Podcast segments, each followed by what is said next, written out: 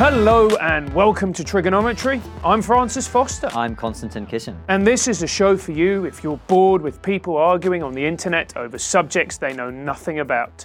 At Trigonometry, we don't pretend to be the experts, we ask the experts. Our absolutely brilliant guest this week is a former chief speechwriter for a prime minister. He is the chief leader writer for The Times and the author of When They Go Low, We Go High.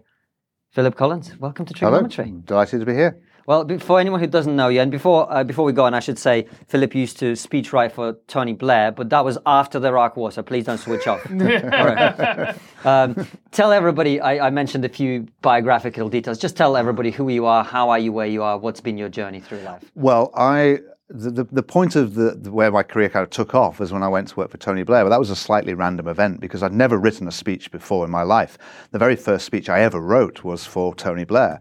I'd written in all kinds of different formats. I'd written novels, I'd written plays, I'd written lots of comedy sketches, and I loved writing. I'd also worked in politics and I'd also worked in television, and I'd been an academic, political philosopher. So I'd had all these sorts of random things. I never stuck at anything, my mum used to say. And it kind of all came together in political speech writing. So the desire to write and craft arguments, which I got from philosophy, came together with political interest and this person, this leader who really wanted to speak, who I was basically in sympathy with politically, though I didn't agree with him on everything. And it just all came together. And I knew people who worked for Blair from my previous life in working for Frank Field many years before. Mm. And they approached me and said, Blair's looking for someone. And I decided I wanted to be the speechwriter. I insisted that I would come, but only if I could write speeches. And they said to me, don't do that. That's a graveyard job. It's awful. He writes all his own speeches. He hates people helping him. It's a terrible job. And I said, no, that's the thing I want to do. And that was the best decision I ever made, because it meant, as a speechwriter, I had a real job. I had a very specific job. Nobody else wanted my job, which is really important inside Downing Street.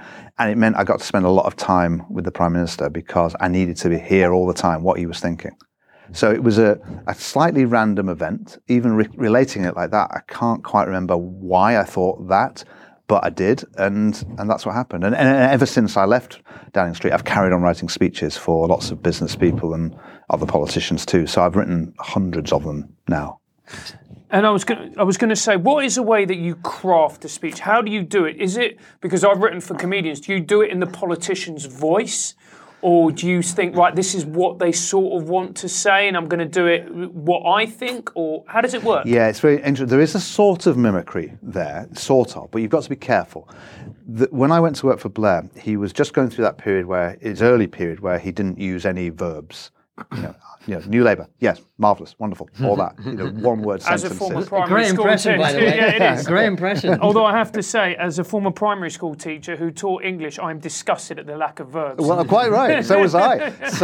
And so I my job was to put verbs in, was to go from these like very short, curtailed sentences to proper arguments. So my task was to change him a little bit.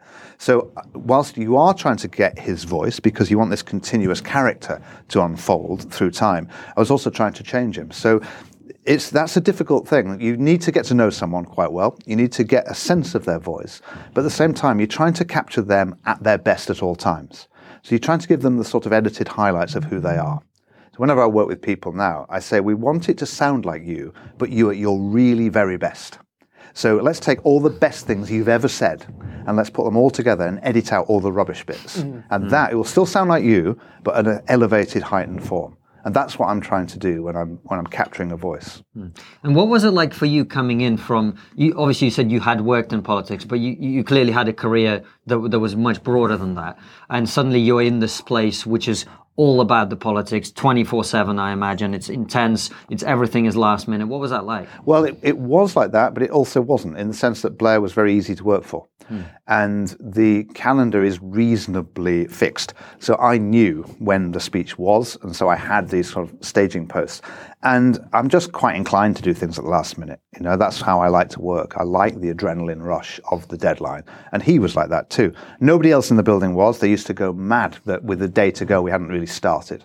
People start too early, in my view. You just leave it until the last minute, and then eventually the rush comes. That's what I'm doing for my Edinburgh show. I think that's admirable. I think it'll be marvellous. It'll go swimmingly. But I used to have this. The procedure was for every speech, about a week before, 10 days before the speech was due, we'd have a meeting with a bunch of the team to discuss what we might say. And you couldn't do it before then because politics moves so quickly. Anything you did before then would simply be eradicated and date. So you'd have that meeting, you'd come to a provisional idea of what you might talk about. I would go away and commission work and research it and talk to the relevant ministers and square people off, etc. I wouldn't write anything at this point. And then with a couple of days to go, we'd have another meeting where I was supposed to present what I was going to suggest. And about an hour before that meeting, I'd hastily scribble something down, present it there. At that meeting, Blair would always say, oh, but I didn't want that. I wanted this, I wanted that. You haven't put any of this in. And when I was inexperienced, I'd made the mistake of saying to him, no, it's all in there. Look, all of that stuff is in there. What I learned to do was to say, yes, okay, definitely. Then the next day I'd give him exactly the same script and he'd say, oh yeah, that's much better. That's what I meant. Are you exaggerating here or are you genuinely, is that genuine? I'm exaggerating only a little bit. So you change a couple of commas and suddenly he'll be like... I'd change a little bit, but I would say, I'd take the criticism, I'd say, yeah, absolutely, and then I'd give him essentially the same thing the following day and he would feel then that, yeah, that's what I wanted. And at that point, we'd get serious. And then it really kicked off on the morning of every speech where I would go into Downing Street very early, sort of 5 or 6 in the morning, and he would have my script, which I'd have given him, and he would go up to his flat and he'd be sitting there in his dressing gown or his boxer shorts. It was a beautiful image. And I'd go in, he'd be sitting over in the corner and he would have my script and he would be scribbling on it. And he'd write, with a fountain pen, he'd write all over it. And then we'd cut and paste his bits and my bits. And when I say cut and paste, I don't mean any newfangled computer terminology. I mean literally cutting with scissors, his bits and my bits. And then we'd take them downstairs to the place where all the typists sat, and we'd paste them on a piece of paper and create this collage that was then the script. I would take that away, but this would be like with an hour to go. I'd take it away and then type through it to ensure that all the transitions between his bits and my bits were smooth and that it made sense as an unfolding argument. And that would then be the thing which we just about finish in time to go up on the autocue. Now, this is a ludicrous way to work, a terrible way to behave. I wouldn't recommend it to anybody, but it sort of worked. And was part of that down to, you know, the fact that your styles meshed together quite nicely? And was it also down to the fact that Blair was, and continues to be, a superb orator? Yeah, it was. We did mesh. We also, I think, brought complementary things, because my task was to provide the body of the argument.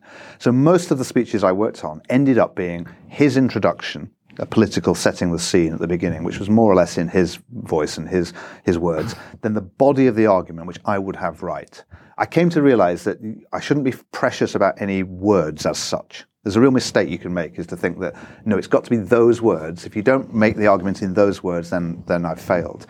Actually, what I wanted to get through was the correct argument. So the main body of the speech would be mine, where all the facts and the illustrations would be.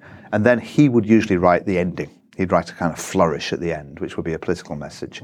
And that was usually the structure we ended up with. And that worked quite nicely, because he, by the end, he came to trust me that I would get the argument right. You've got to remember, you've got to have a certain humility that you are writing for him, it's not me. He's the Prime Minister, not me. So there are, I mean, perhaps wrongly, but he was. And so there are times when you're writing things that you don't necessarily entirely believe, but you have to make the best possible argument that he wants to make, not import your own argument. And it's important that you recognise that's a fact.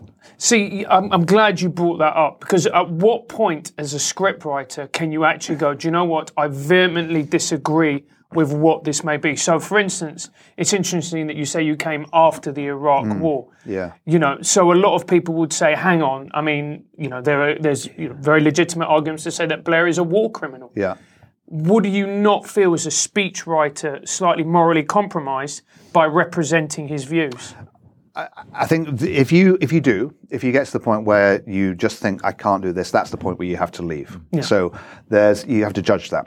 So, I mean, it didn't occur to me on that issue. I mean, prior to joining, I thought the case of the Iraq War was a poor one, and I was opposed to it.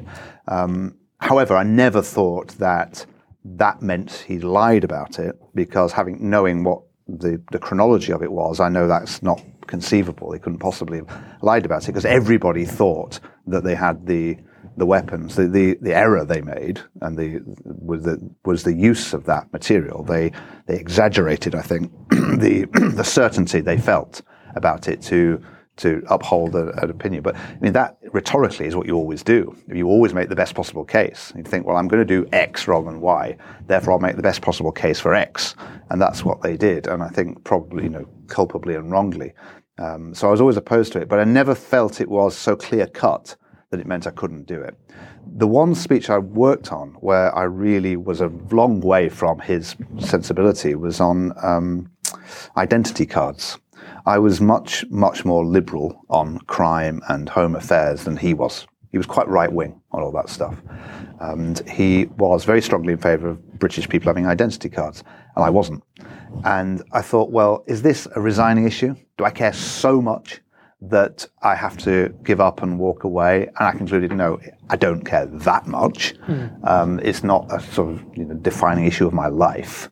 And the weird thing was, I wrote probably the best speech I wrote for him, the most forensically tight speech I'd ever did, because I was so accustomed to why this was a terrible idea, identity cards, that I avoided all the terrible arguments for it and found quite strong arguments for it.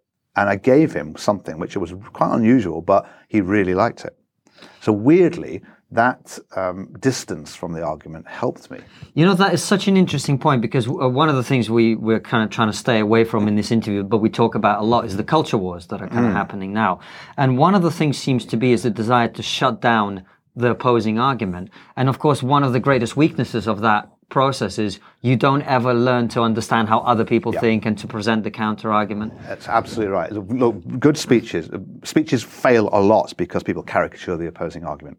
This happens in politics all the time, where if I were to do, Gordon Brown used to do this really, really badly, whereas if I say, if I were to do a speech as a sort of Labour spokesman, and I were to an audience which comprises people who are Labour, Tory and other things in between, and I were to say to them, the Conservative Party is deliberately impoverishing the nation, they're deliberately targeting the poor because they relish the pain that the poor feel. If I'm a Conservative voter who, in the audience, I'd think, that's not me. That's not what I think, actually. I don't think that at all. Whereas if you were to say instead that the Conservative Party doesn't give due priority to the needs of the poor, and in its desire to get the public finances under control, it is doing so at the cost of the poor, that's different. That's not a caricature. That might make the Conservative voter think, I fear that might be true. And so to be a little bit more generous to your opponents is actually a really good way of then taking them on. And in politics, you don't get that very often. And I always try to get that into speeches, that you need to name the opposing argument. I'll give you a really good historical example. Elizabeth I at Tilbury. She's the leader of the armed forces. She's queen. It's the Spanish armada are gathered, ready to try and invade. And all the navy there just think, you're a woman, you can't possibly command the armed forces, it's ridiculous. And she goes there to address them. And instead of pretending that's not what they think, she absolutely names that argument. She says, I may have the weak and feeble body of a woman, but I have the heart and stomach of a king. And she goes straight to the weakness, the perceived weakness of the argument, tells them what they're thinking, exactly as they are thinking it, and then turns it around. She wins a standing ovation. And the idea that we have of Elizabeth as this formidable queen dates from that speech, from that moment. And if you name the argument properly, and if I tell you or describe to you what you're thinking already in terms which you recognize, and you think, yes, that's a reasonable account of what I think, then I'm in a better position to engage with you if I take you on, because you at least feel I've done you the courtesy of understanding what you think, rather than if I say, you're an obvious murderer and a loathsome individual, you think, actually, Spot on. Yeah, that's you think I may be, but it's not how I think of myself. Well, see, this is what I'm curious to get your opinion on, because as you say, in politics, it doesn't seem to happen often. But in the last 5 years, I think we've gone way off the deep end on that. I mean, you had David Lammy talking about conservatives as worse than Nazis, not just Nazis, worse than Nazis. Nazis were better dressed than Conservatives on the whole. Jacob Rees-Mogg's got a bit of style. Yeah, give him some credit. That's the only time that's ever been said. Anyway. He has. He's got a style. Say what you want about Jacob Rees-Mogg. He's got an authentic feel to him. You know who that guy is. Yeah, you may not like it, but you know who it is. Right. But we've got to this point where we're not even talking about the argument anymore. It's just you Nazi, you this, you that. It's name calling, isn't it? Yeah. It's insulting and it's really, really bad. We're dialing up rhetorically to 11. And that David Lammy speech was really bad. I mean, David Lammy is a very interesting speaker because he's got the biggest range between his good days, his bad days of any politician I've ever seen. Because David is capable of being extremely good, really eloquent and really powerful and really thoughtful. He's also capable of being terrible, as that speech indicates, because that is actually ridiculous. You know, to describe anybody as, you know, worse than Nazis. No, they're not. They're really not. It's a stupid thing. And it does its cause no good, because you don't come away thinking, oh, those Tories, they're about to commit genocide. You come away thinking David Lammy's lost it. Yeah, absolutely. So you've got to be careful. You've got to stay within the bounds of plausibility.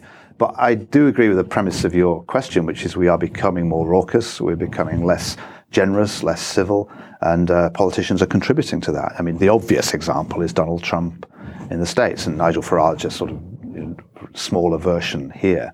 Trump is the one who's really dialing it up. I mean, I noticed the first time I saw Trump, every American president goes to Gettysburg to do a version of Abraham Lincoln's Gettysburg Address. They all do it. It's a sort of cover version. It's a rite of passage. And they all go and they do exactly the same speech, really, which is a paean of praise to the American Republic, like Lincoln did. And it's kind of moving. They're all cliches, really. But it's nice that they do it, because what they're saying is this is secular liberal democratic government and we're paying our respects. It is a cemetery, after all, the Civil War cemetery, and you're literally standing in front of graves. So it's a nice moment. The only president who didn't do that was Kennedy, because on the day he was due in Gettysburg to do the centenary address, he had to go down to Dallas instead on important party business. The next day he was shot, never came back. And then in the campaign in 2016, Trump went to Gettysburg. And where Abraham Lincoln spoke for 2 minutes 45 seconds, the Gettysburg Address. Trump spoke for 45 minutes.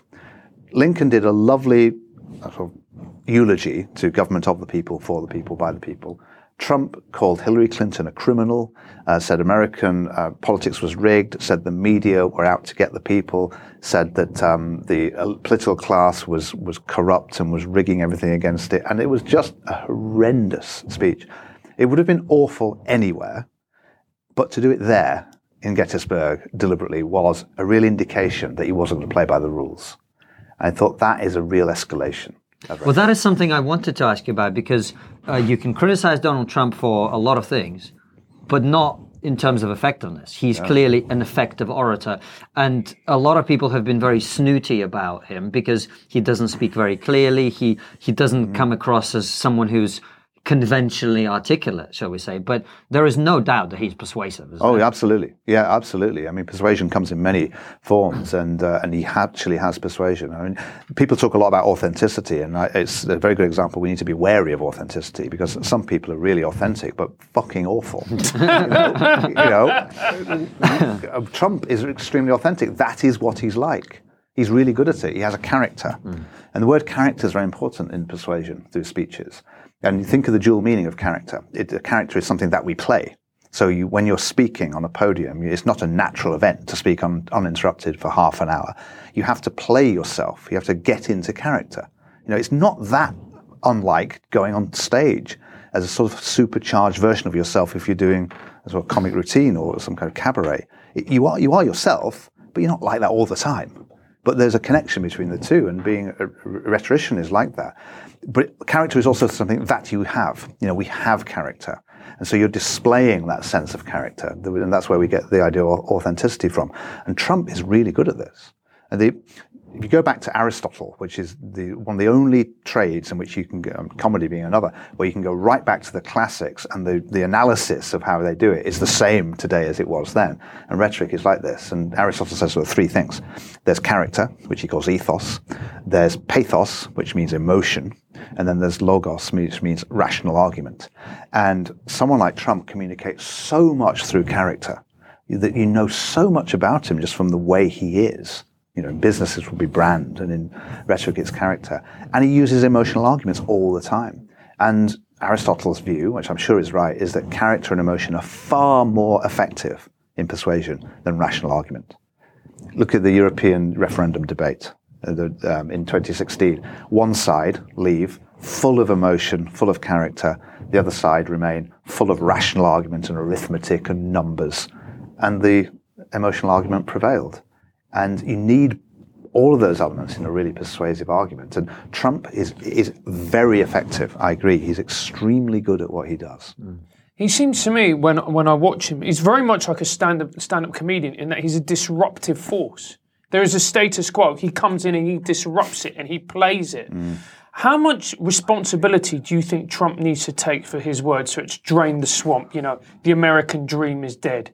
To this, you know, to the sense of crisis that we seem to have in America. Well, I think he does, but I don't think he will. I mean, I think, you know, he can't be absolved of the usual rules. He did say those things. He does say some terrible things. And he says them repeatedly. And he has got the knack of appearing spontaneous, but it's not wholly spontaneous. It's choreographed and it's planned.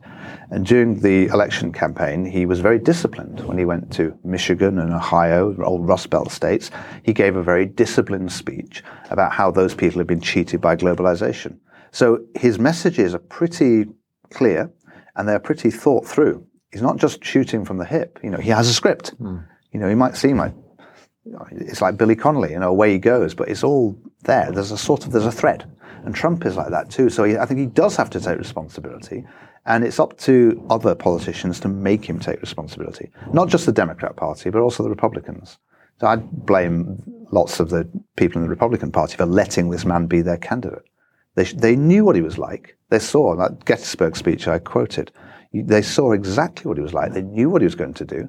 They knew that his whole appeal was to escalate the culture wars. And they knew that that would make politics even less pleasant than it was already. Hard to imagine as that is. Yeah, absolutely. But, you know, I was thinking on the flip side of it, a person who I respect, who I thought was incredibly eloquent, who I thought was incredibly articulate, inspiring, was Barack Obama. And I also feel like he got away with a lot of things because he was articulate and eloquent. Mm. A lot of things that if, say, Trump was doing them, we would be outraged. And we are. In fact, he's doing many of the same things that Obama did in terms of immigration. Barack Obama was way worse in terms of foreign policy, in terms of bombing other countries, etc., right? But he seemed to get away with it a lot more because he was this kind of statesman-like figure. Yeah, Obama was definitely the best speaker in my political lifetime. You just look at how he did it and what he was able to do with words. He was extraordinary. I mean, he came from really nowhere, and he won the presidency because he was so good. Mm. At his best, too, he's very moving. So there's something about Obama which makes him good, which no one else has got. And it's not the crafting of the words. Anyone who's good can do that. It's the fact that behind Barack Obama lies a story. I've lost count over the number of last years of the number of politicians who've come to me and said, "Can you make me a bit like Barack Obama?"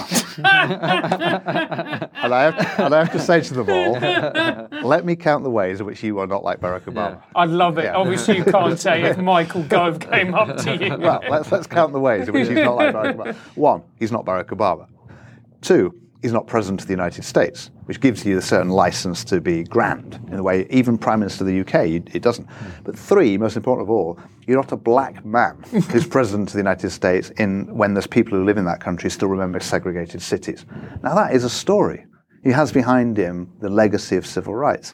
And at his very best, like the speech he did on the night of his first election victory in Grant Park in Chicago, where he talks about a 102-year-old woman in Alabama coming to the polling booth to vote for the first time for a black candidate to be president of the United States. He's using her as a metaphor for the progress of the country, and it's incredibly moving.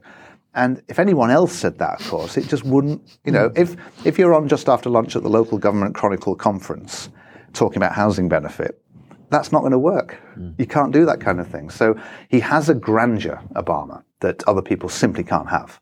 And that gives him a lot. That's the ethos, that's the character he's got. And that's more important in writing brilliantly than anything else. It's not the writing so much as the setting, the moment. I'll give you another classic example, a really great example, Churchill, who in the wartime becomes a great, mobilized the English language, as said of him. But if you go back to 1899, Churchill's 24 years of age, he's a candidate for the Liberal Party in Oldham, in the northwest, and he stands up in a church hall, insists on a podium, there's about 7 people there, and he's talking about food rations, and he says, "Never before in the history of Oldham have so many people had so much to eat." And there's a sort of incredibly lavish rhetoric. Then 8 years later, he's a junior minister in the colonial department in Africa, and he's standing round a hole in the ground at the opening of an irrigation scheme. There's about 7 dignitaries in this vast expanse. So you can imagine acoustics aren't great. And he insists on a podium, and he says, "Never before in the history of Africa have so much water been held up by so little masonry." It's rubbish. 1940, suddenly, in the House of Commons, "Never before in the field of human history has so much been owed by so many to so few." Exactly the same construction, exactly the same rhetorical flourish, but all of a sudden, the country's in peril, we might be about to be invaded. It seems to fit. The idea of decorum is a rhetorical term, comes from Cicero, and it's decorous. It fits the moment. Whereas before, he's talking at a level of elevation which is too big for an irrigation scheme.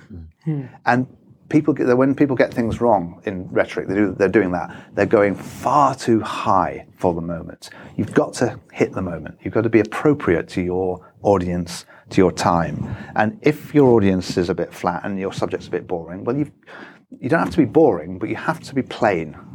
You can't go too high. And lots of inexperienced writers reach for purple prose. See, man, this is why my punchlines don't work as well as I think. Because the audience isn't good enough. I need to be playing the Apollo, then I'm going to be crushing it. You need to be on the steps of the Lincoln Memorial. Exactly. Martin Luther, at the end of the march in Washington. What Constantine is trying to ask is, can you turn him into Barack Obama? I've got the story. Let me count the ways. I've got the story.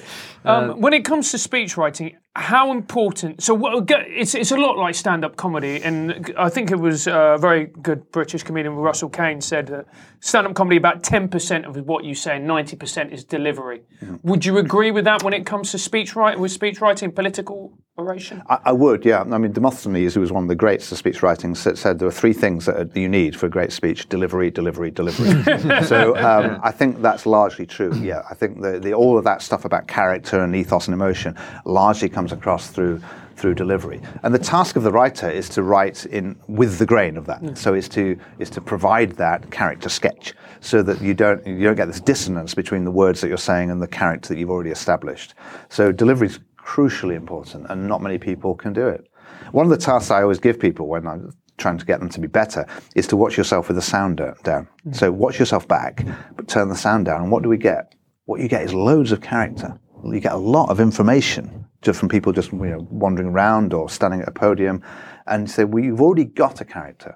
Gordon Brown was a good example because he gave you weight, gravity, without doing anything. He just had that in his demeanour. But what he would do is write in a weighty, grave way, and that was too much. So it just felt like incredibly serious and just way too much. What he should have done is lighten it a little bit in the writing, with a little bit of poetry, for example, because it would have been authentic, because he did read poetry and it was believable. You've got to make sure that you're writing in a believable way. I learned this I used to write for John Prescott quite a bit. I used to get told then to go to try and help him out. And I gave him... Sorry, an involuntary response. Yeah, but just wait till I tell you the story. Although it's really my fault rather than his. But I found this story, which is a standard speechwriter's opening story. It's probably apocryphal, but it works really well. And it's allegedly about Dr. Johnson and Boswell in their house, in Johnson's house in Gough Square, just off Fleet Street. And incredibly narrow streets, and someone who's in this side of the street and can lean out the window and reach someone on that side of the street. And Johnson's alleged to have seen 2 women leaning out of their windows on respective sides of the street, hitting each other with sticks. And he's turned to Boswell and he said, "Those 2 women will never agree because they're arguing from different premises." Okay, nice little setup for a speech about different premises. So Prescott does the setup really nicely, tells the story, and then he hits the audience with the punchline, Those two women will never agree because they're arguing from different buildings. Right? Which doesn't make any sense at all. Yeah. There's no metaphorical impact at all. It's just a rubbish story at the beginning of a speech about something else. And I realised that was my fault because even if he had told it correctly and got the play on words, that's not the sort of thing he would say. Yeah. That was an obvious insertion by a clever speechwriter. So it's bad writing because I wasn't writing in character. So you've got to keep writing in character. So it is like writing, in a sense, it's like writing a character in a play where, your character has to kind of unfold but not depart from what we expect of them or is reasonable for them to say. And if a speechwriter writes a duff line, which we, as writers, we have all written duff lines. My favourite example of a duff line, and you would probably know that, is Ian Duncan Smith when he was leader of the Conservative Party. And do you remember the line? Yeah, it was the quiet man. Yeah. It's turning up the volume. Yes. Yeah. Whose fault is that? Was it the delivery? Is it the speechwriter? Is it a bit of both? It's a bit of both. In that one, I can see what they were trying to do, because they'd been called the hopeless, and they were trying to counteract. They were trying to name the central weakness, take it on, and then counteract it. So I can see the thought process, and I can see it's not a great line. It could have been a lot better, but the delivery is truly shocking, isn't it? I mean, if you remember it, the quiet man is turning up the volume. He just shouts at random. It's really, really terrible. I think if he'd been very good at delivering it, he wouldn't have needed the line because the line was a concession that he was rubbish. So if he hadn't been rubbish, he wouldn't have needed to do it. So in a way, he was bound to get it wrong because he was so awful. Another good example of someone who wasn't awful but was terrible as a speaker was Mrs. Thatcher. So, I mean, she was very effective, but she was odd. And she notoriously had no real sense of humour. And she was given a line. That's a surprise. Yeah, she was given a line by one of her speechwriters. It was meant to mock the Liberal Party at the time. And they'd just got this new logo, which looked like a dead parrot. And so they just used, it was lame even then to use a dead parrot sketch, but they did. They gave her the dead parrot sketch to deliver, to mock the Liberal Democrats. And she dutifully trotted through it. You can imagine how bad this is. You should look it up because it's really shockingly awful. Margaret Thatcher doing the John Cleese part in the dead parrot sketch. And she obviously, throughout the whole of the rehearsal process, she had no idea why this was funny. She kept asking people, is this funny? Will people laugh? And they kept saying, yes, Prime Minister, it's funny. And at the end of it, she did it and everyone laughed and she had no idea why they laughed. And she came off and she said... to John Whittingdale, who was her chief of staff at the time. She said to him, this Monty Python chap, is he one of ours? She just had no understanding of what she was saying, and yet she still managed to pull it off, and they realised, they judged their audience correctly, I suppose, and she just about managed it. Yeah, it's interesting, you're talking about quite a lot of leaders, and I was curious, one of the things I always find curious is, I don't know if you'll agree with me, but there is this idea that we strive towards an alpha male kind of figure, even if it's a female alpha. Do you know what I mean? Yeah. What do you think about that? Is projecting that sense of strength and power and authority an essential quality of being a leader? It's important, yeah. I mean, we often pretend we don't want that anymore.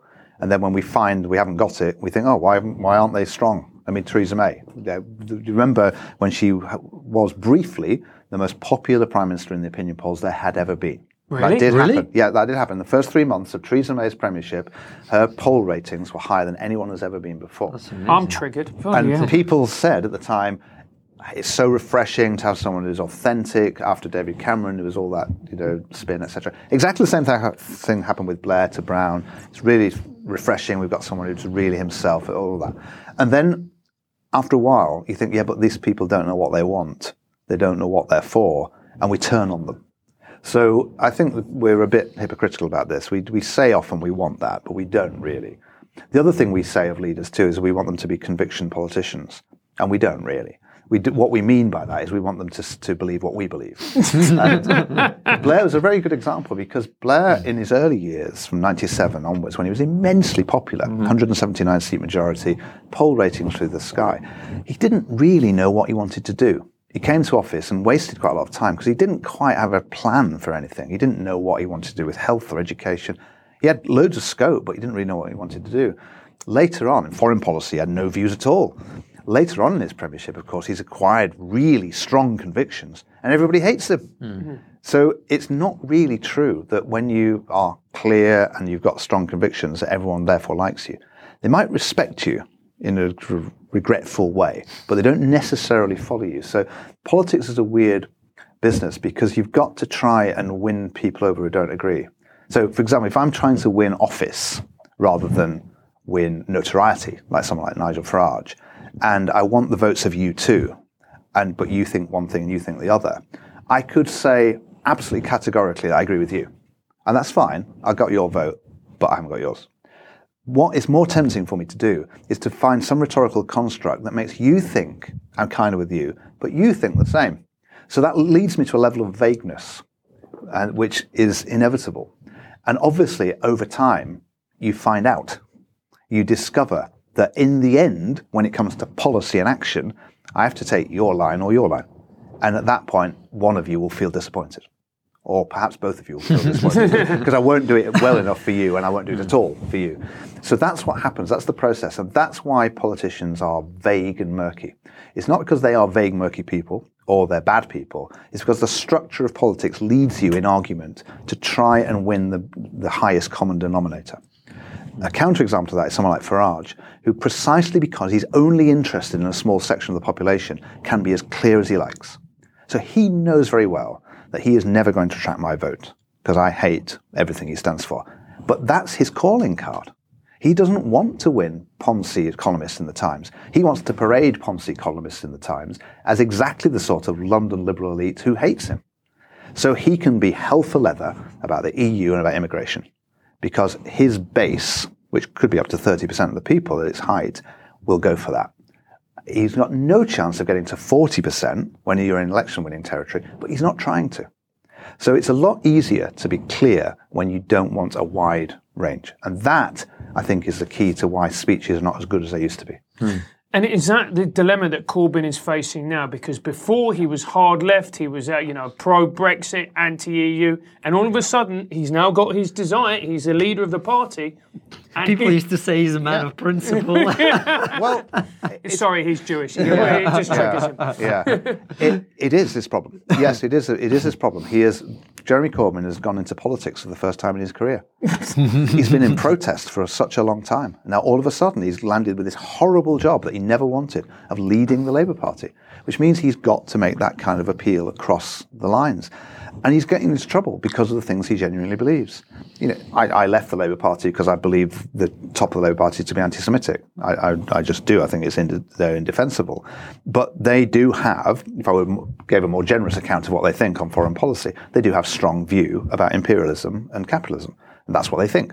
But that's not a winning proposition if you're looking to expand beyond the left to people who voted Tory last time. In order for Jeremy Corbyn to become Prime Minister, people who voted Conservative in only a couple of years ago will have to vote Labour. Now, so he then has to construct an argument that not only keeps his own tribe faithful, but also wins those people over. And that's really difficult. And as you said in your question, he's won his sense of authenticity by not doing that kind of thing. He's a man of principle. He believes what he believes. And in the campaign to be a Labour leader, he was by far the best person, better than Andy Burnham and Liz Kendall and whoever else it was, because he did have something to say. I didn't agree with him, but I could see he was clearly the guy who was telling you the truth as he saw it. The others were all over the place with their triangulation and their vagueness. But it's really hard to maintain that once you try and expand the coalition. And so he is finding that really difficult. And on Europe, he's found it very difficult too. So you're saying, and this is an add-on to this question, you're saying politicians, it's all about being murky, not really committing. But in the age of Brexit, can they really do that anymore? Where you have a simple binary question. Yeah, I think they can't do it anymore. And I think the transition of politics from class politics to culture war politics is making that kind of old rhetorical style redundant. So I think they can't do it. And I think you're finding that. The Labour Party's found that on Brexit, where I've got some sympathy with Jeremy Corbyn's position, actually, because his position has been, though we're a Remain party, we lost the argument, we lost the vote, and therefore we should respect the vote and carry it out. And that's calculated to some extent because lots of Labour voters were Leave, but it's not an ignoble position. And I've defended him against lots of the critics. But when you test that in an election, like the European elections, it's never going to work because it's like the counterpart of what I said before. If you're a very strong Remain voter, you suddenly think, this guy's not on my side. If you're a really strong Leave voter, you're going to go to Farage instead. So you're caught not quite being one or the other. And although it's quite an attempt to make a sophisticated position, this is not a sophisticated argument, and it needs to be black or white. And weirdly, Jeremy Corbyn, who's always been a black and white politician, is now the sort of Blairite, vague, murky triangulator getting caught in the middle. It's gone full circle. Yeah. Guys, we wanted to tell you we're very excited to say we've got a new sponsor, which is HelloFresh. Indeed, we have. HelloFresh is the UK's leading recipe box service, delivering fresh, pre-portioned ingredients and step-by-step recipes to your door. It is the easy, convenient way to cook delicious dinners from scratch every single time. Choose your favorites from 19 recipes every week. They have a whole range of options there for you, including recipes that are ready in under 20 minutes. There's family favorites, there's British cuisine, there's world cuisine. HelloFresh are offering Trigonometry fans £60 off 4 boxes. To take advantage of that, go to hellofresh.co.uk, enter our special code, which is of course Trigonometry, and enjoy delicious dinners without any of the drama. The fresh ingredients come direct from suppliers, i.e. they've been picked by Constantine's family. You can tell Francis studied geography at a British school because he can't tell the difference between Russia and Romania. Doesn't matter, mate. Same thing. Brexit means Brexit. And the great thing is it's been pre-portioned for you, so there's no food waste, just like in my home country of Venezuela. The great thing with HelloFresh is that you're going to be able to choose from 19 different recipes every week. So there is something for everybody. You're going to be able to eat with your kids. There's going to be no fuss. Dinner time is going to be solved. Yeah, I really like the rapid box, which allows you to cook things in under 20 minutes. But the great thing about HelloFresh as well is it actually allows you to open up your cooking range. So most households on average have about 6 recipes that they cook regularly. HelloFresh has up to 19, so you can kind of expand a little bit in terms of your cooking. And of course, they also don't have a fixed subscription, so there's no term. You can cancel, you can skip weeks, you can change the size of the box, you can change delivery address, you can do all kinds of stuff to suit your life. To enjoy delicious moments, head over to hellofresh.co.uk, choose your box, choose your delivery slot, and add your favorite recipes. Discover the easy way to get delicious dinners from scratch, and if you do that, you'll get sick abs just like me. HelloFresh are offering Trigonometry fans £60 off 4 boxes. To take advantage of that, go to hellofresh.co.uk, enter our special code, which is of course Trigonometry, and enjoy delicious dinners without any of the drama. I didn't expect the interview to go this way, but you mentioned, and I didn't know this, that you'd left the Labour Party because of their allegations of anti-Semitism. I am someone who's, I'm very wary now because the labels of racist get thrown around so much. I don't even automatically believe it. You know, when people call someone racist, I'm like, well, I don't know. Are they not? But you're obviously someone who's been inside the party. So tell us, you know, what are the reasons that you left? What are some of the evidence for these allegations? Well, I don't think Jeremy Corbyn sits there thinking, I'm an anti-Semite, I'm now going to do anti-Semitic things. I don't think that. So I don't think in that sort of conscious proud racism. Round up the Jews? Yes. Yeah. Yes. I don't think any of that. I don't think that. I think he ends up being an anti-Semite out of a series of other convictions. So he believes that imperialism is the most important and potent force in world politics. He believes that America is a driving force of that imperialism, and he believes that American capitalism is a beneficiary of its conquests around the world. The most sort of notable imperial state in that analysis is Israel, because it's caught in the midst of a whole series of others, and it is oppressing them, and it's the puppies of America. And he's that set of convictions, plus an exaggerated sense that this is the most important thing of all human history, leads him to a position of such hostility to what he would call Zionism, that he is then blind to what is overt anti-Semitism. So if you look at the mural on the wall, for example, he didn't see anything wrong. Anyone else would see it straight away. Sorry, could you just describe that a little bit? The mural for our American. There was a mural.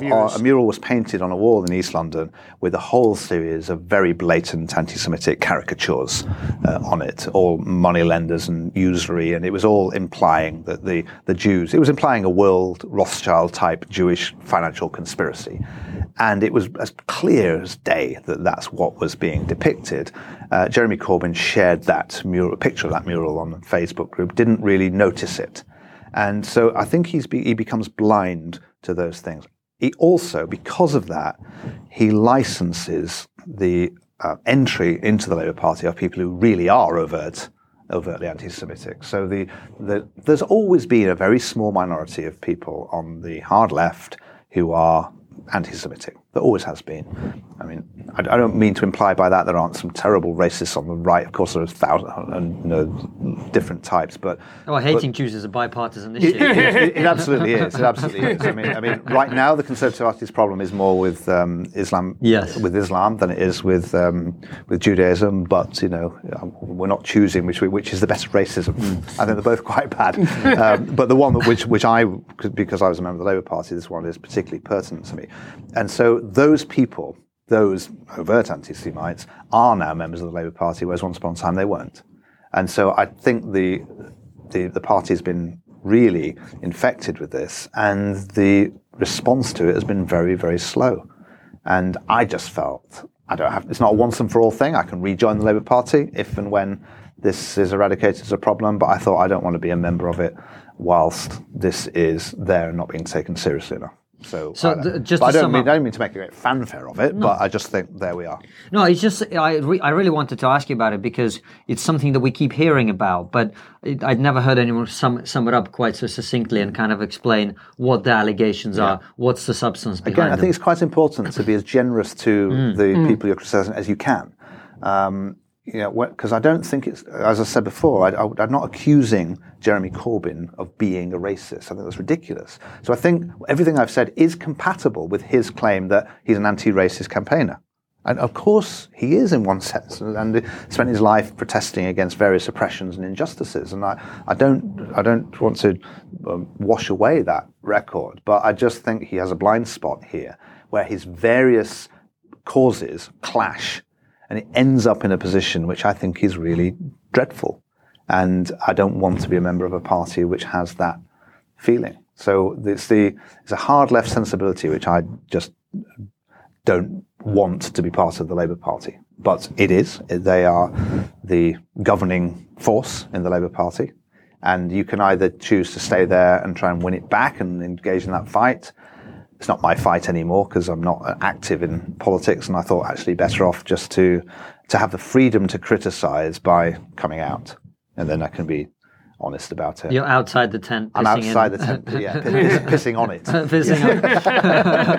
That's right. Fantastic. Well, I was gonna. It's a great thing. I'm glad we talked about that because it's something that doesn't get talked about with that clarity enough, I think.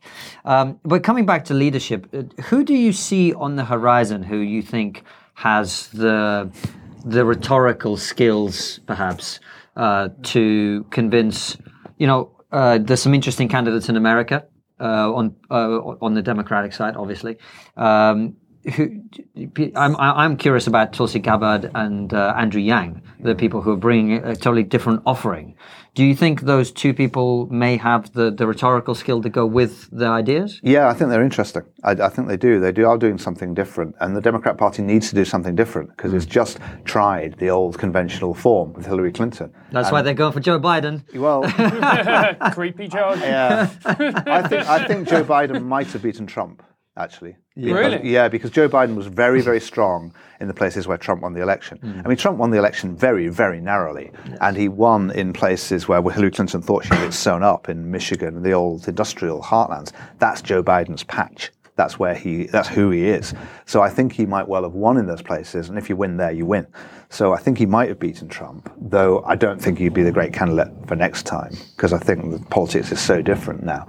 And Hillary Clinton was the last of the really conventional Democrat candidates. I mean, at a time when the big issue is the elite versus the people, what do you put up but a Clinton? You know, it just is a terrible, terrible candidate. I mean, I think she'd have been quite a good president because she'd administratively really smart and all of that. But as a candidate, I think she was really, really bad. Mm. And I think they do need to do something different. They might go to the left. You know, they might have they might do what the Labour Party has done. They might go for Bernie Sanders still. They might go for Elizabeth Warren somewhere.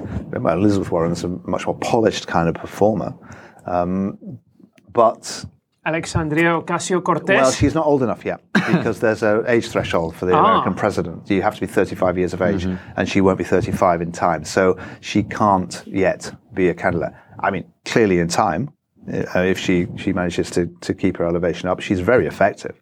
I mean, there's someone using social media and coming to your attention in a really clever way. It's not at all clunky. And that's part of rhetoric now. Is getting across in different ways. And but with her, I feel she's like the left-wing Trump in a way. Do you know what I mean? In a way she is. I mean, in a way she is. She's got to see if she can make a transition, because her job at the moment is simply to critique and criticize. But that's fair enough, because that is your job in opposition, and she's really good at it. She's very effective. She's clear.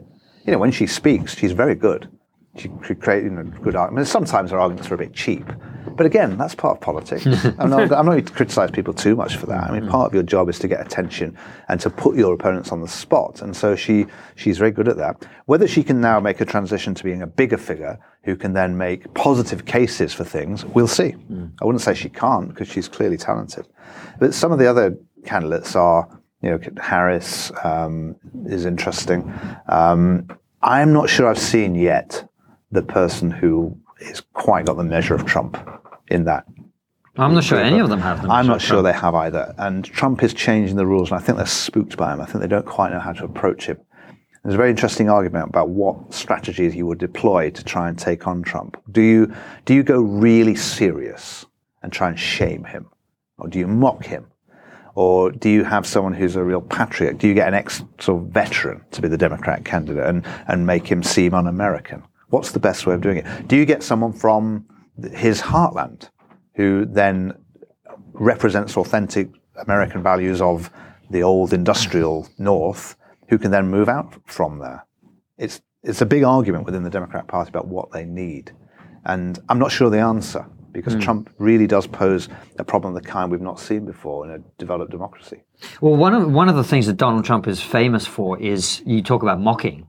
His what Scott Adams, I think, calls linguistic kill shots are incredible. I mean, as if you abstract yourself from whether you agree with him or not, he's incredibly effective at caricaturing the person he's talking about in a two-word, absolutely destructive combination. And that Marco Rubio. Please applaud.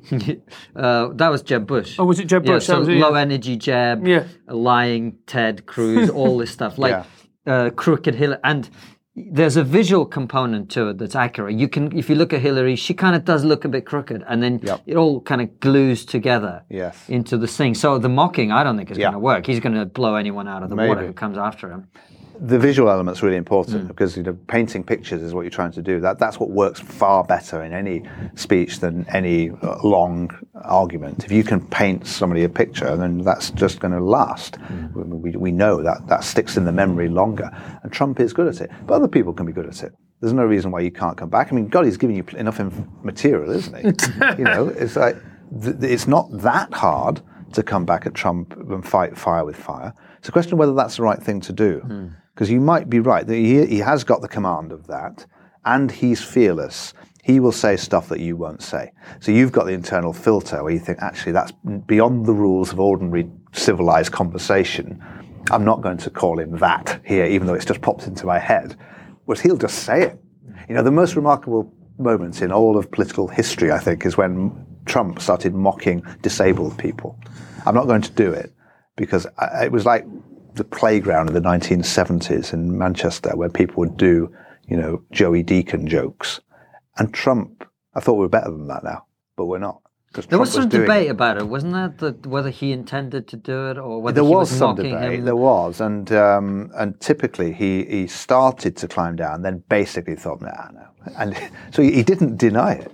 I suppose in due course he said he didn't really mean to do it, but you just look at him. You know, it was pretty obvious what he was doing.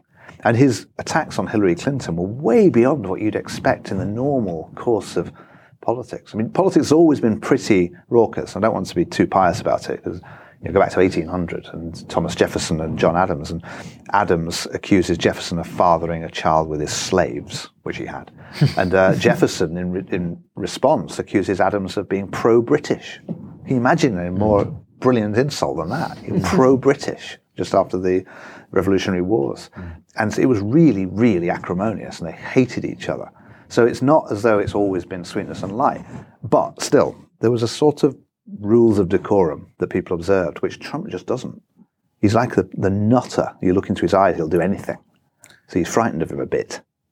And do you think that what you've just said, we've now reached a new low? Well, every time I think we've reached a new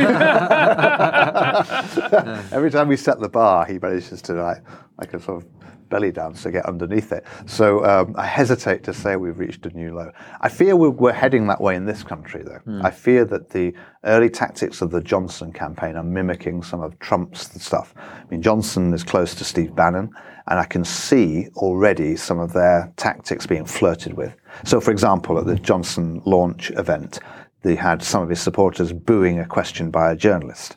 Now, it wasn't a great question, but you'd never do that. You'd never do that, but they did. You're getting people turning up on television shows with sort of choreographed ambush attacks on the positions that journalists have taken, just sort of pre-planned aggression, just to up the stakes. They're starting to flirt with some of that stuff. The way they controlled the press conference, it's really quite clearly Bannon-like, and I just really hope they don't head that way. Well, that's why I mentioned David Lammy earlier, because I feel like everyone's doing it now. Everybody's got basically an illegal move that they're coming to pull. It's the inevitable and understandable response when one side goes rogue, is you go rogue back. You hit them back. And it's exactly, I've had this feeling the last few days, I think, why don't the other candidates bring out loads of dirt on Boris Johnson and tell the truth about him? Why don't they just, there's loads of things I know, which I won't say even here, but I'll... Oh, come on. Oh, come on. First, why are they not using it? Why are they not going there? I thought he was going to tell you. Yeah, so did I. Because... And then you think, well, this is only going on the internet. Well, the reason I won't, I mean, no one reads the internet. The reason I won't is because actually you have to stop yourself and think that is another escalation. Then you go up there and then they come back, and before you know, think of how many clicks we'd get. Well, I know, which is why it's very tempting. It's very, very tempting. I know. I love that you just said that. Well, exactly. See, I'm naming the problem. Yeah, I'm being brutally honest about the agenda here. Think of all the business I'd get on the back of it. I mean, it's very tempting, but. We're in complete agreement. But we've all got an obligation to the nation to which we're broadcasting. So we obviously we'll set a good example, because it just escalates, and then you hit each other. And this is what's happening in America, where the Congress has been the most partisan Congress. The last two sessions of Congress have been the most partisan in the history of the American Republic. Because there's no collaboration and cooperation between the two parties now. And in a split constitution, if they don't cooperate, it doesn't work. But they're not cooperating because they're in these tribal blocks now. And the Democrats say, why should we cooperate with this really right-wing, nasty Republican Party?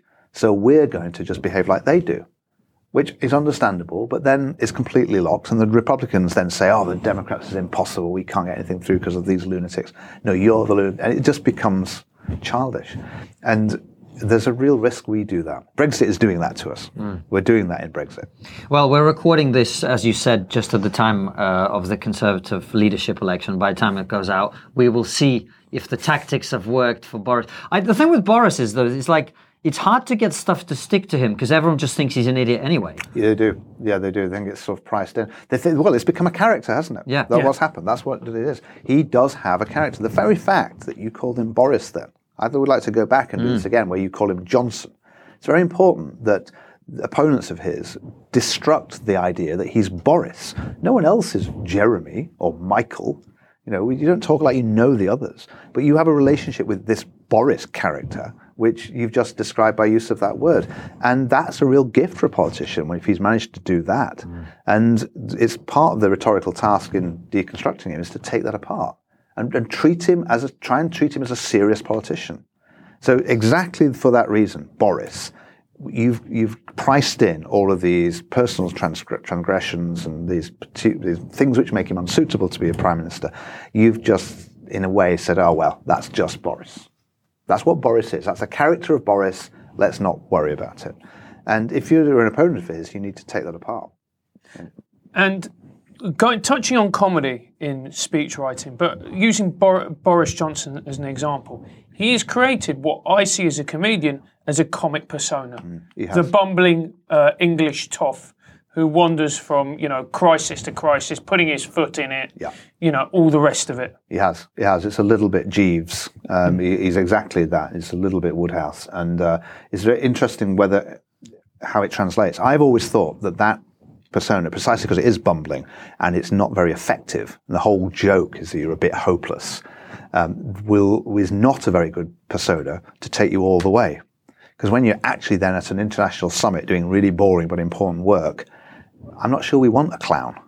I'm not sure it works at that point. But he does have that. And you saw, I don't know if you saw his launch speech, but you had a very uneasy juxtaposition of that comic persona with a load of really quite boring, serious stuff. It's quite difficult to do the transition from one to the other. So to have a bumbling persona and get your comedy out of it and then go serious is really hard. There is a character you could do, of course, which lots of comedians have, which is that the comedy comes from the serious subjects and you're quite grave and pious and earnest, but you're funny. You can do that, and lots of people do it. And at some point in Johnson's career, he should have chosen to make that kind of transition. He could keep the comedy, keep being funny, because I did used to find him funny. He is a personally witty person who's capable of seeing a joke and delivering it. So he is bright and funny, much more so than most politicians. But I now found his comedy really great. I find it annoying. I see the construction of the character. I'm beginning to see the lines of the joke. And that's the crucial thing, isn't it? That you've got to try and conceal the construction of it. So it appears as though you're just making this up off the top of your head, even though, of course, you haven't. Anyway, my big moment as a speechwriter was, in fact, a joke. That's why I made it by a brilliant Les Dawson gag. It was in 2006, I think it was, Tony Blair's last conference to the Labour Party. He'd already announced he was resigning, and he had to go and speak to them. And the day before he spoke, Cherie Blair, his wife, had said something really rude about Gordon Brown. She was caught by a journalist calling Gordon Brown a rude word.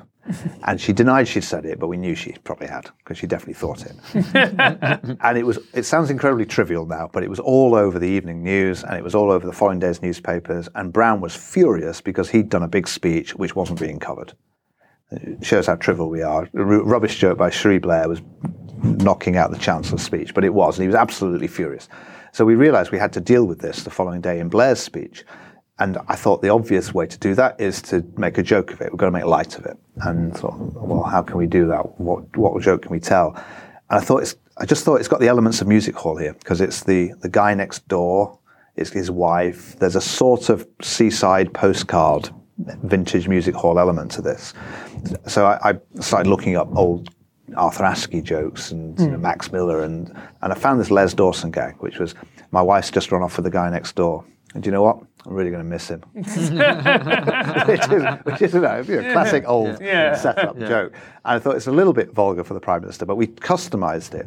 And we wrote it up as, he made a sort of eulogy to his wife, and he said, at least she won't run off with the guy next door. Yes. Yeah, I remember that. And we didn't put it in the script, because we didn't want the press to know that it was there, because we released the script beforehand to the press. But we left it up to Blair to judge whether to say it or not, to judge whether it felt right. Because we tried to clear it with Brown, he didn't want him to say it. And we just left it to Blair to say it. And I've told that story many times, and I mean, you'll know better than I do, when you trip over the line, you don't always get the laugh. Yes. When on occasions I've told the story and not delivered it properly, I don't quite get the laugh. So for him to deliver it at that moment, judge whether to, he didn't have it with him, he had to remember it, it was a real last minute thing, and deliver it, and he did it perfectly. And it just totally brought the house down. It shows the low standards of comedy in politics. Not that good a joke, is it? Yeah. But it absolutely brought the house down. And the next day, there were double-page spreads in the newspapers about this joke. And the book I got the joke from was featured on Channel 4 News, and it just became a big thing. And the interesting thing about it, I thought later, was that The joke, of course, the reason the joke's so good, not because it's such a fantastic joke, is because it concedes the point. It's because it contains in it the admission that she did say it. It's like, yeah, we know, but it doesn't matter. That's what the joke said. The joke was part of the argument. It wasn't just a joke. Yeah. And that made it worth saying, and it made it potent. And the laughter, I think, was partly the release of people thought, that's a tense moment which you've just got rid of with a joke. You've not stopped and said, oh, now here's a joke. We've said something in the joke, and concealing that plot line in a gag is what lots of playwrights do. You when your guard is down, they sneak a point past you. And that's what I was trying to do there. On that brilliant note, we have to wrap up, mainly because I want to end the interview so you can tell us the salacious details of Boris Johnson's private life. The last question, thank you for it. It's been a brilliant interview, but the last question we always ask is, what is the one thing that we're not talking about as a society that we should be talking about? Well, Boris Johnson's private life. Well, apart from Boris Johnson's private life, I mean, I at any point, if you'd asked me that until recently, I would have said climate change, because that has been the great issue that we haven't talked about. And it's very interesting why no one's ever done a great climate change speech, which they haven't yet, but maybe one day they will. So now we are talking about that, happily. The big domestic question we're not really talking about is housing, and why people of 30 years of age now in good jobs will probably never own their own home because it's so ridiculously expensive, and no one's got any clue how to do that. It involves a whole series of difficult things like taxing wealth and taxing property and taxing land, which sound incredibly left-wing, but I'm in favour of all of them. And there are, in fact, old Lloyd George liberal ideas, the turn of the 19th century. And we need to do that. We need to talk about wealth taxes and land taxes. And it's a difficult conversation to have because lots of people lose out. But that's a conversation I think we need. We can't fix the housing market until we get really, really tough about it. Let's dig into that a little bit, because this is a debate Francis and I often have. Because I own property and he doesn't. By debate, substitute the word row. Debate is fast and sophisticated. Look, I only bought my first flat 2 years ago, and I'm in my mid-30s, so I know exactly what you're talking about. But what the way I've always seen it is, neither party of the two mainstream parties, or frankly any other party, can fix the housing bubble, which is essentially what we have, the super high housing prices, because the people who own property have way too much invested in the house prices being high, and they are the people who essentially vote, right? That's right. So you're not... That's why we don't talk about it. Right. So, but it's your fault. well, I'm sure you own property as well. I do. It's also my fault. Yeah, it's also your fault. But my point is, you're basically going to have to say to every homeowner in the country, you're going to lose 40% of your assets so that Francis here can get a flat. And that is frankly not worth it. I may not phrase it like that. But you are essentially right. That is the political predicament. But that's what leadership in politics is finding a way to make that unpalatable argument. Yeah. So there will be losers from this, but you'd have to make the argument about equity, about generational impact. So yes, okay, you are currently in a position where you might lose out. But in due course, or take me, I've been a real beneficiary of house price inflation in London. But I also have two children. So what about them? Am I not bothered that unless I just gift them money, they won't be able to do that? So you find a generational argument for it, and you also find a way of mitigating the impact. So it's not a punitive thing. I'm not trying to punish you for having a house. I'm trying to spread the burden in a more just way. So I wouldn't have wealth taxes in order to make a load of new revenue. I'd say what we need to do is just smooth the taxes. So we'll reduce income tax so you can keep more of your money, but we'll transfer that tax onto things like property, which doesn't move and no one can hide it, or land, likewise, which would have the beneficial impact too of making housing less volatile as an asset, reduce the prospect of a crash, and reduce the prospect of then austerity for the rest of us. So we're all complicit in this bubble, and we do need to prick it in an orderly way. But I'm not going to try and punish you. I don't want you to pay any more tax than you're paying today. You can see his skill coming out. Yeah, he's keeping us both happy. Yeah, exactly. He is. There was elements of Blair there as well. Philip Collins, thank you very much for coming on the show. Tell everybody your Twitter handle. My Twitter handle is at pcollinstimes. Perfect. And buy Philip's book. It's a brilliant book. As always, follow us at TriggerPod on all social media. Subscribe to the YouTube channel. Click the bell button next to the subscribe button so you get notified. As you all know, this is also available as a podcast. And we will see you next week with another brilliant episode. Take care. Goodbye. Bye-bye.